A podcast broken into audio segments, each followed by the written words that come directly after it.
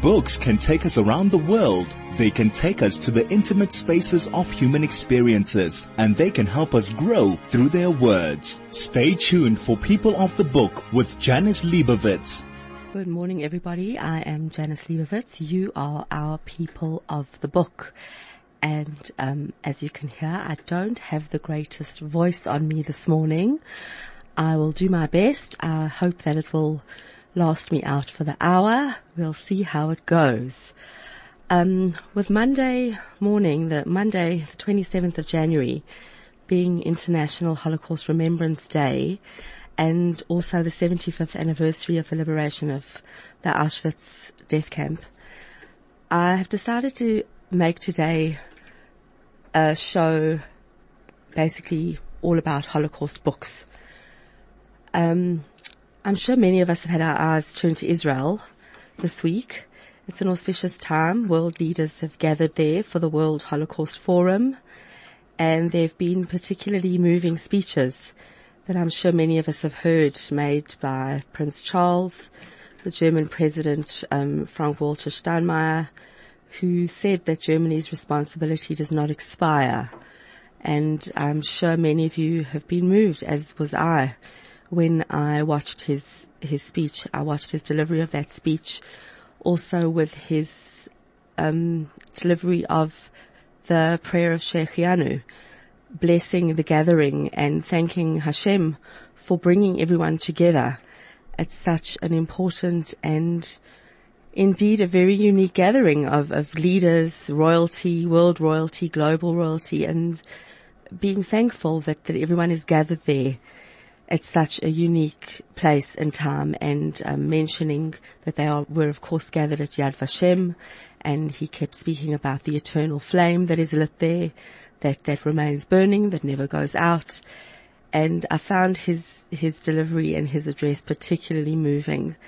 And, um, I would like today to particularly dedicate this program to a man who was not a world leader. He was not large in stature and what he lacked in height, he certainly made up for in heart and in resilience, in spirit and determination. A man who many of you listening may have known.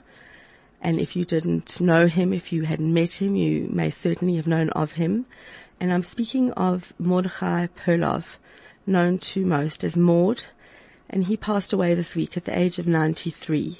He was a prominent and very well loved member of our survivor community here in Johannesburg. He survived Russian labor camps and he captured the hearts of all those who, who met him. And he'll be, he'll be greatly missed and I'd really do wish his family, friends, and the remaining survivor community long life and comfort. And I dedicate today's show to him. This is People of the Book with Janice Liebowitz. We're back, and as I said earlier, um, we're going to be talking today about Holocaust books, fiction, non-fiction, and and books that will introduce introduce the Holocaust to younger readers as well. And of course there are hundreds of thousands of Holocaust books, all different types of books, and everyone has their preferred type of book that they like, well, I wouldn't say like to read about the Holocaust. A lot of people do prefer reading in this genre and I would love to hear from you if there is a particular book that you think should be mentioned and of course you can get hold of me um, on our SMS line 34519 or on Telegram 06189 51019. I'd love to hear from you if there's a particular book that you've read on the Holocaust or on, on something around World War II that you think needs a mention. So the first book I want to chat about is a non-fiction book. It's called The Nazi Officer's Wife how One Jewish Woman Survived the Holocaust. It's by Edith Hahn Beer and Susan Dworkin. Edith Hahn was an outspoken young woman studying law in Vienna when the Gestapo forced her, she and her mother, into a ghetto, issuing them papers branded with a J.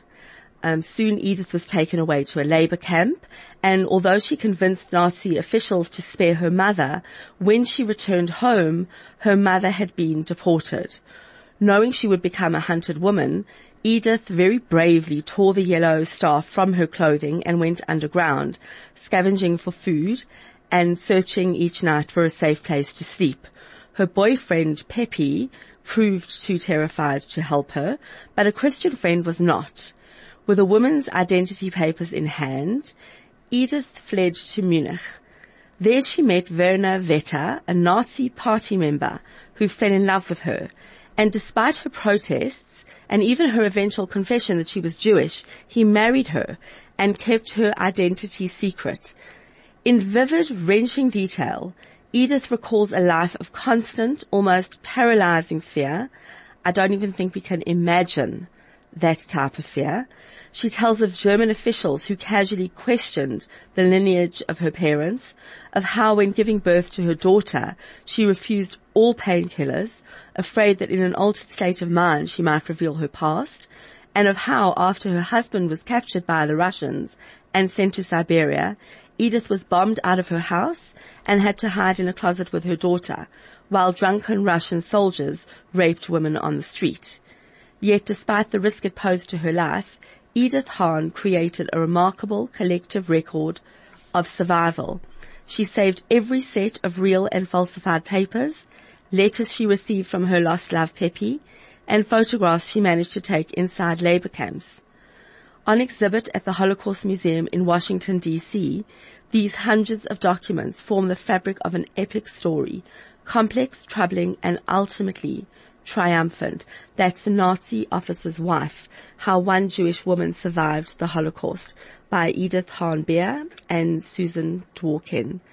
That sounds absolutely fascinating and harrowing to, to have lived through such an ordeal and to have come out and survived to, to tell the tale. Benji has sent me a message to say pathway through the ashes is a must read. Benji, um, if you could let us know who that's written by, that would be great. Um, thanks for sending that message through. It's great to hear from you. Um, the next book also non-fiction, and I'm sure many people, especially those who are on social media, have um, heard the story of Irena Sendler. And this is the book that's been written about her life. Irena's Children, the extraordinary story of the woman who saved 2,500 children from the Warsaw Ghetto. It's written by Tilar J. Mazzeo. This book is an account of Irena Sendler, and she's known as the female Oscar Schindler. Um, she took staggering risks to save 2,500 children from death and deportation in Nazi-occupied Poland during World War II. In 1942, Irena was a young social worker and she was granted access to the Warsaw ghetto as a public health specialist. And while she was there, she reached out to the trapped Jewish families who were in the ghetto, going from door to door and asking parents to trust her with their young children. And she started smuggling them out of the ghetto, convincing her friends and neighbors to hide them. She was driven to extreme measures and with the help of a network of local tradesmen, ghetto residents, and her star-crossed, star-crossed lover in the Jewish resistance, Irena ultimately smuggled thousands of children past the Nazis. She made extremely dangerous trips through the city's sewers, hid children in coffins, snuck them under overcoats at checkpoints, and slipped them through secret passages in abandoned buildings. But Irena did something even more astonishing at immense personal risk. She kept secret lists buried in bottles under an old apple tree in a friend's back garden. On them were the names and true identities of those Jewish children recorded with the hope that their relatives would find them after the war. And of course she had no way of knowing that more than 90% of those families were never um, going to be coming back to claim those children. Um, that's the sto- true story of Irena Sendler, and the full name of the book is Irena's Children: the extraordinary story of the woman who saved 2,500 children from the Warsaw ghetto. And I think the story that used to do the rounds on social media was about Irena smuggling children out, I think in a carpenter's, a carpenter's box or something like that. Um, but, but clearly there's a lot more to the story than that. And, um, of course at huge risk. And it seems that she, Uh, clearly impossible to do that on her own. And she had a network of people who assisted her all at, at great risk. And the fact that she saved the names and it wasn't just about saving lives. She wanted them reunited with families. She wanted them to know that they were Jewish. She, she really cared about these children that she was saving. It wasn't just about getting them out. She wanted them to have a, a future as Jewish, as Jewish um, children and to continue having Jewish families. So, um, an incredible story. The, the next book, also a non-fiction book, is I Have Lived a Thousand Years. And it's by Livia Bitton Jackson. It's about, um, at the time, Ellie Friedman, she was a 13 year old girl and she, she writes about what is death, what is death all about, what is life all about. And she was just one of many, many innocent Holocaust victims fighting for her life in a concentration camp. And before the war, she led a normal life, a rich life uh, that included her family, her friends, school, thinking about boys. She would lie and daydream for hours, and she was a very beautiful, apparently an elegant and celebrated poet at that young age. But those um, daydreams came to a very quick end in March 1944 when the Nazis invaded her home in Hungary and she could first no longer attend school. She couldn't own her own things. She couldn't talk to her neighbors. And then she and her family were forced to leave their home behind and move into the crowded ghetto where privacy was a luxury. There was no privacy in the ghetto. Food became scarce and her strong will and faith allowed her to manage and somehow adjust. But what she didn't know, obviously, was that the ghetto and that awful adjustment that she had to make living in the ghetto was only the beginning and that even worse was yet to come. And this is a remarkable memoir. Um, I have lived a thousand years is a story of cruelty and suffering, but at the same time also a story of hope, faith, perseverance and love. This is I Have Lived a Thousand Years. It's the story of Ellie Friedman by Livia Bitton Jackson. And today we are talking, if you've just tuned in, all about Holocaust books with International Holocaust Remembrance Day coming up on Monday. If you feel that there are any Holocaust books that you have read that need to be mentioned here, of course there are so, so many. Um, I can't fit them all in, obviously. Please SMS me on 34519 or message me on Telegram 0618951019. This is People of the Book with Janice Liebowitz. Right, so as I said earlier, in case, and also in case you've just tuned in, today we're talking about Holocaust books as Monday is International Holocaust Remembrance Day, and also I'm dedicating today's show to the memory of Maud Perlov, one of our Joburg Holocaust survivors who passed away earlier this week. Obviously, we cannot mention every single Holocaust book ever written, but in case there's one you particularly thought was really good and that you think is worth mentioning, please do message me on 34519, that's our SMS line, or send a message on Telegram 06189 51019. I'd love to hear from you if there's a particular book that you've read on the subject that you think I should mention. I'd love to hear from you.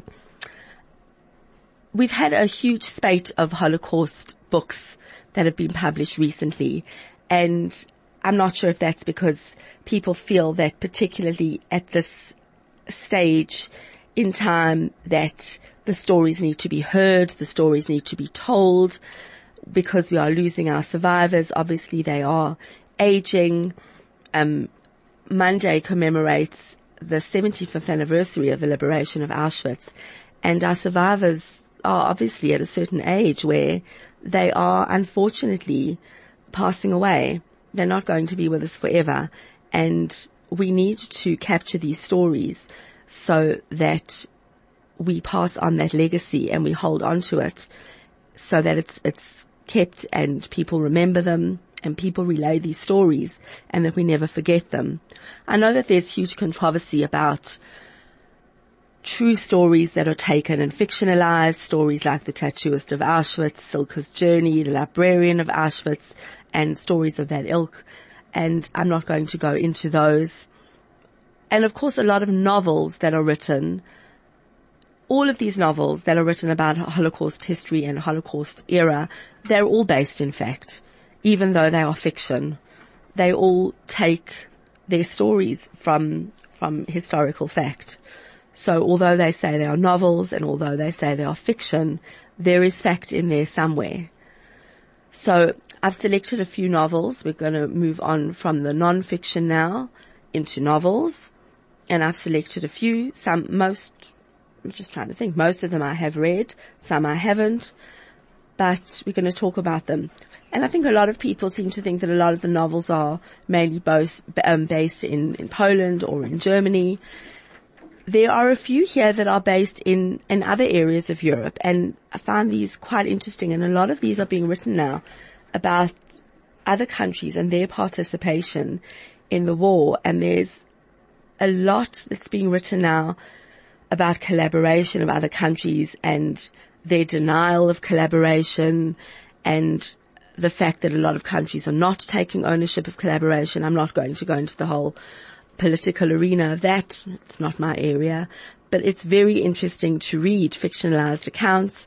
It's very interesting to read novels that are based in different areas of Europe and um, just to, to broaden our horizons a bit and see different accounts of stories that are not based purely in Germany, Lithuania, Poland, but in other areas and to, to read those stories as well. The first book, which is probably quite well known to many of, of you listeners, is The Nightingale by Kristin Hannah.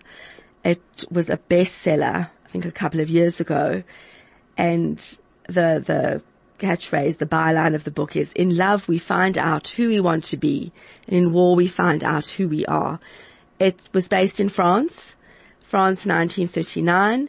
In the quiet village of Carriveau, Vianne Mauriac says goodbye to her husband Antoine as he heads for the front. She doesn't believe that the Nazis will invade France, but invade they do. In droves of marching soldiers, in caravans of trucks and tanks, in planes that fill the skies and drop bombs upon the innocent. When France is overrun, Vianne is forced to take an enemy into her house and suddenly her every move is watched. Her life and her child's life is at constant risk. Without food or money or hope, as danger escalates around her, she must make one terrible choice after another. Vianne's sister Isabelle is a rebellious 18 year old girl searching for purpose with all the reckless passion of youth. While thousands of Parisians march into the unknown terrors of war, she meets the compelling and mysterious Gaetan, a partisan who believes the French can fight the Nazis from within France, and she falls in love as only the young can, completely. When he betrays her, Isabelle races headlong into danger and joins the resistance, never looking back or giving a thought to the real and deadly consequences. This is really an outstanding book. It's a novel, but it is based on a spy at the time whose um, whose spy name was the Nightingale, um, a female spy called the Nightingale, and it, it really is one of the most outstanding novels. Very different, uh, and I really do highly recommend it. It's The Nightingale by Kristin Hannah. Sarah's Key by Tatiana de is quite a harrowing book. Um, I must admit, I will never forgive my mother for giving this to me to read. And also based in France. And at the time it came out, this came out quite a few years ago, and I don't think many people at the time knew the story of, of the French Jews and the French Jews being rounded up and being sent to camps. It was um, a very little known story at the time. People did not know about it, and and apart from the the inner story of Sarah and her family, the story of the Jews of France was in itself, the Jews of Paris, uh, was was quite horrific. It's not for the faint-hearted. It is a novel, and as well as the themes of the novel, and the themes of PTSD, and the themes of of trauma, and it, it's quite a harrowing read. So as I said, it's based in Paris. It's July 1942 and 10 year old Sarah is brutally arrested with her family in the Vel d'Hiv roundup, the most notorious act of French collaboration with the Nazis. But before the police come to take them, Sarah locks her younger brother Michel in their favorite hiding place, a cupboard in the family's apartment. She keeps the key thinking that she will be back within a few hours. Paris, May 2002.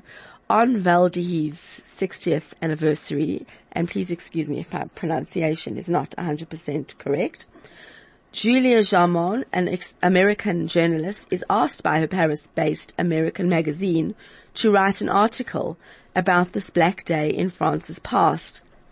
Julia has lived in Paris for nearly 25 years, married a Frenchman, and she's shocked both by her ignorance about the event and the silence that still surrounds it. In the course of her investigation, she stumbles onto a trail of long hidden family secrets that connects her to Sarah. Julia finds herself compelled to retrace the girl's ordeal from the terrible days spent shut in at the Vel d'Hiv to the camps and beyond. As she probes into Sarah's past, she begins to question her own place in France and to reevaluate her marriage and her life. Writing about the fate of her country with a pitiless clarity, Tatiana de Rosnay offers us a brilliantly subtle, compelling portrait of France under occupation and reveals the taboos and denial surrounding this painful episode in French history. Now this is a description of the book. I must be honest, I don't find it, I didn't find it subtle at all. I found it quite full on. She describes it in, in, with no subtlety at all. It's, it's a full description, but as she says here, there are a lot of taboos. There was, there's great denial, um, surrounding that episode and as there is denial by many of the, the European countries who collaborated with the Nazis, there is a lot of denial that is, is coming out now that they were forced into collaborating, whereas their leaders collaborated quite willingly. Um, but as she says here, a lot of denial. And that is Sarah's Key by Tatiana de Rosnay. Quite a new book that's, that's just come out and, um, is, is quite a different book. I think it might actually only be available on Kindle at the moment. And it's a book called The Fortunate Ones by Catherine Hokin. It's very different and it's written from two different perspectives. Every day he stood exactly where he was directed. He listened for his number, shouted his answer in the freezing cold. He was ragged and he was starving, but he was alive. He was one of the fortunate ones whom fate had left standing, and he needed to stay that way for Hannah. Berlin, 1941. Felix Tellberg, a printer's apprentice, has the weight of the world on his shoulders. His beloved city is changing under Nazi rule, and at home things are no better. Felix's father hasn't left the house since he was forced to wear a yellow star, and his mother grows thinner every day. Then one night, Felix meets a mysterious young woman in a crowded dance hall, and his life is changed forever. Hannah is like a rush of fresh air into his gloomy, stagnant life, and Felix finds himself instantly, powerfully infatuated with her but when he tries to find her again, she's vanished without a trace. Was Hannah taken away by the Gestapo and held prisoner, or worse? When Felix himself is in prison, imprisoned in Sachsenhausen concentration camp, his thoughts are only for her safety. And when a life-threatening injury lands him on the ward of Dr. Max Eichel, a Nazi medical officer with a sadistic reputation, His love for his lost Hannah sees him through the pain. Until one day, Dr. Eichel brings his pretty young wife to tour the camp, and Felix's world is thrown off kilter.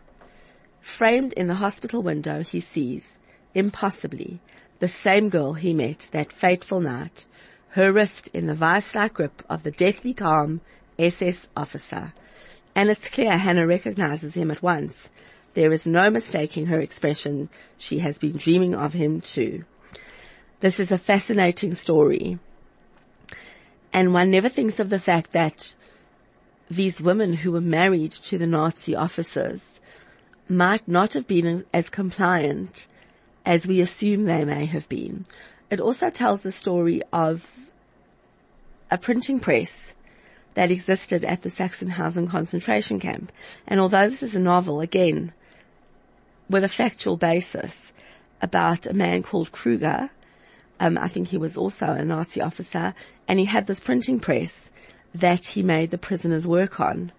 And if you had a gift, like um, if you were an artist, or if you had some sort of gift that enabled you to work on something like a printing press, he was using these prisoners to forge money.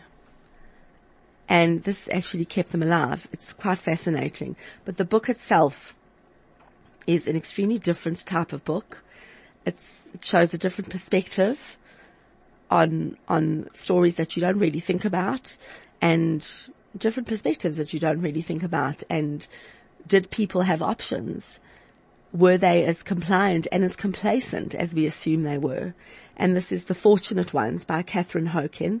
As I said, I'm, I think it's actually only available on Kindle at the moment and possibly will only be published in a couple of months in paperback.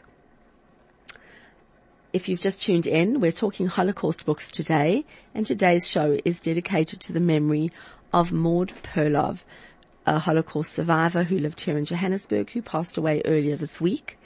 And if there's a particular Holocaust book that you've read that you think is worth mentioning, please do SMS the name through to 34519 or you can send a message through on Telegram 0618951019. Another really interesting book that's recently come out and also apologies if you don't read on Kindle, but I think this is also only available on Kindle at the moment. Kindle books sometimes come out firstly in Kindle and then they're published a couple of months later in paperback. This one's called Burning Island by Suzanne Goldring. And this one, very interestingly enough, is based on the island of Corfu. And I didn't know that there were Jews on the island of Corfu before the war. I don't know if there is a Jewish community there now. I don't know if anyone knows anything about Greek Jewish communities. I know there was um, a community on on Rhodes I know there's a, an amazing memorial there now. I know that they, they hold memorial commemorations there. Um, I know it's quite a beautiful uh, memorial there, actually, and I know there's there's quite a big Rhodes community or ex-community of Rhodes. I think that some are here, a lot in Australia. But as I said, this is Burning Island by Suzanne Goldring, and it's based in Corfu. Corfu, 1943. Although they don't know it, five-year-old Matilda and three-year-old Anna have kissed their mother goodbye for the last time. And we're going to get back to this after the break. This is People of the Book with Janice Liebowitz. I'm back and in case you've just tuned in, we're talking Holocaust books today as Monday is International Holocaust Remembrance Day. And before the break, I started talking about quite a new book called Burning Island by Suzanne Goldring. And at the moment, I think this is just available on Kindle. Probably will only be out in paperback in a couple of months. So apologies if you are looking for it on paperback and it's not yet available. This book takes place on the island of Corfu, 1943, and five-year-old Matilda and three-year-old Anna don't know it, but they are kissing their mother goodbye for the last time. The Nazis have reached their sun-scorched home and they're being taken to a place of safety on the northeastern tip of their island to be hidden at huge risk by the kindly Agatha and her husband Giorgio until this terrible war is over. And of course no one could predict that the war would take so long. They go and they live with Agatha and Giorgio and Agatha looks after them. Of course they, they soon vaguely forget their, their family, the, the parents and their older sister Rebecca who's 13 and her parents, the parents had very cleverly not registered the younger two children. So whenever there were lists, whenever there were roll calls, these younger two children were hidden away and the Nazis had no knowledge of their existence. So they're spirited away to the far end of the island and when the Nazis round up all the Jews, off they go and these two young children remain on the island in, in virtual safety. They, they really are kept quite safe in quite a, a remote area of the island that the Germans don't venture towards. It's quite an interesting, interestingly structured story because it then switches to, to 2016 where Amber and her husband James arrive in Corfu looking for an escape from, from the rat race. And they've decided that they, they don't want these humdrum jobs anymore. They don't want to be traveling up and down on the trains and they're looking for a different lifestyle. And they, he, he's quite a keen chef and they've decided they'd like to set up a hotel and he, he thinks he's going to set up a Michelin star restaurant. And they've got friends who, who live on the island and they've decided they're coming to set up a, a beautiful business here. And things are, are booming and they get introduced to people who are going to help them and they befriend people, but you know, things are always not always as they seem and people who seem like your friends and who want to help you are not always quite what you think they are or who they, you think they are.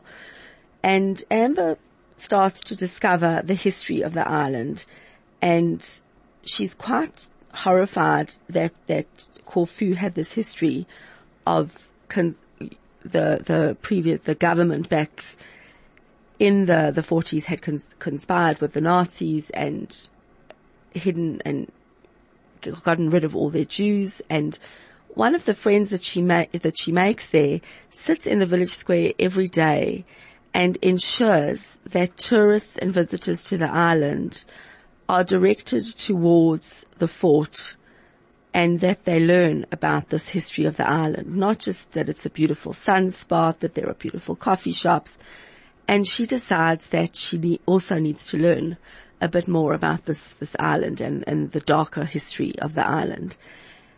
And it's, it's told in a very interesting timeline because in the 2016 timeline you hear from Amber and you hear from James.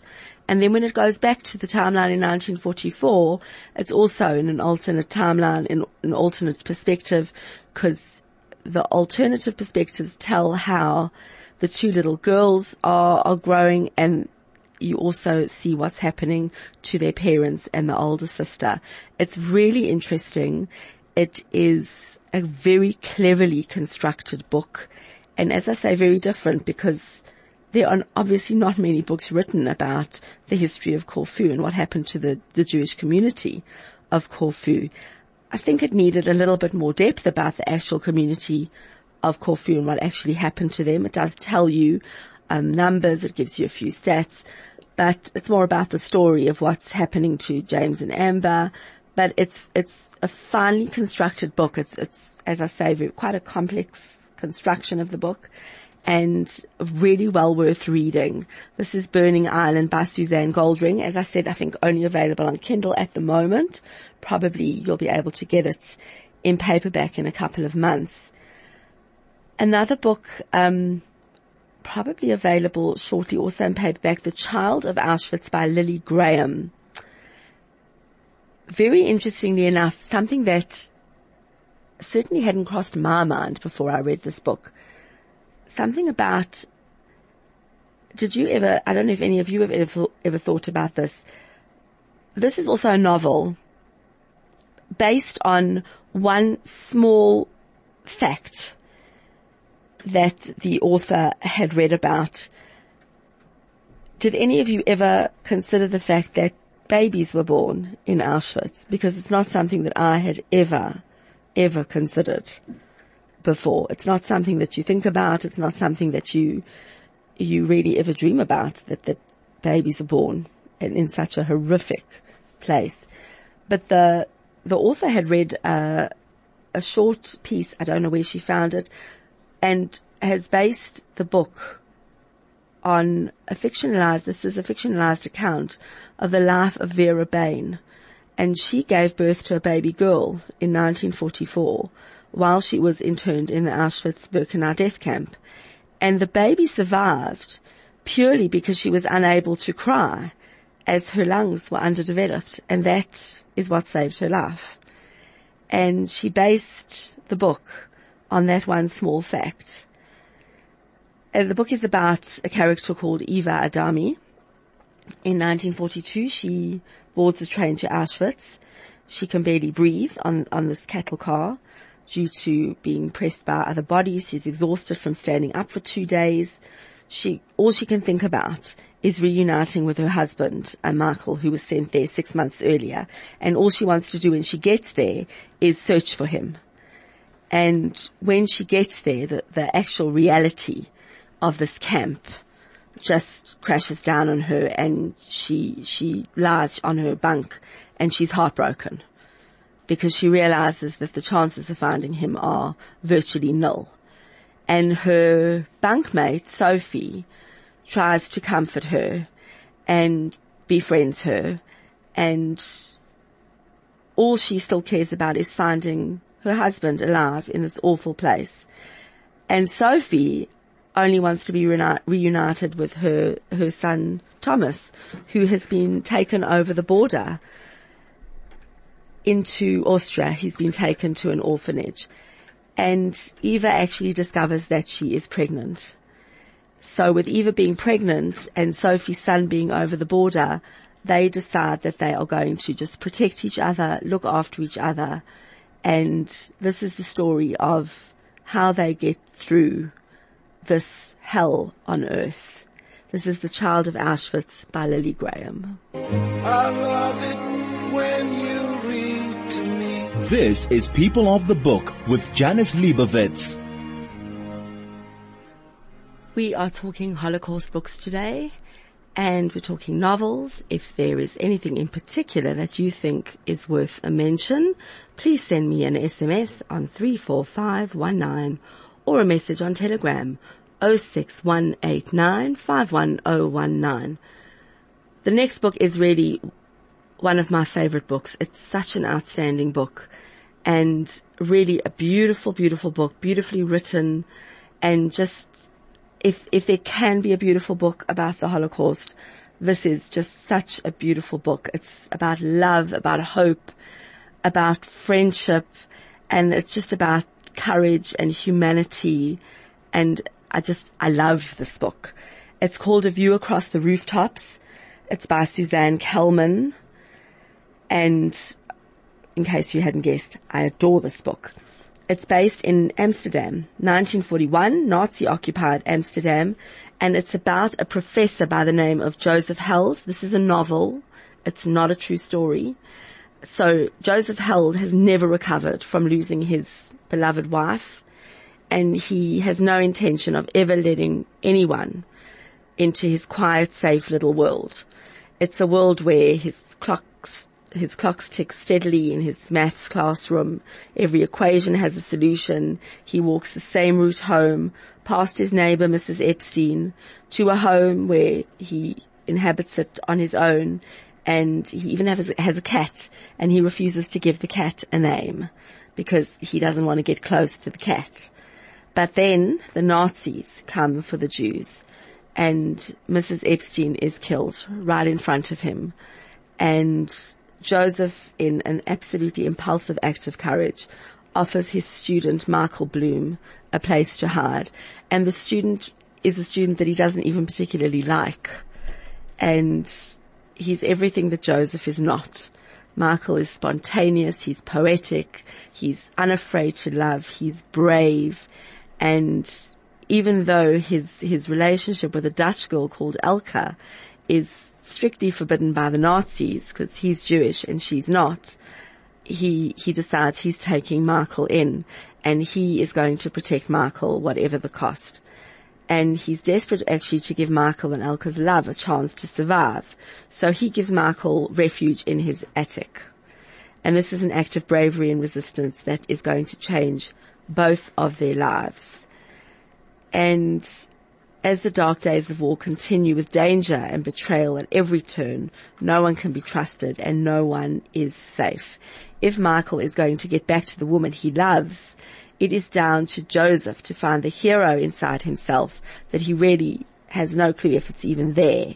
And he needs to do whatever it takes to keep Michael alive. This is an absolutely heartbreakingly beautiful story about love, about trust, and about courage against the odds. It is beautiful. Try and get your hands on it. This is a view across the rooftops by Suzanne Kelman. Um, schools tend to, I know, I don't know about non-Jewish schools, I know Jewish schools tend to prescribe Holocaust reading for younger learners.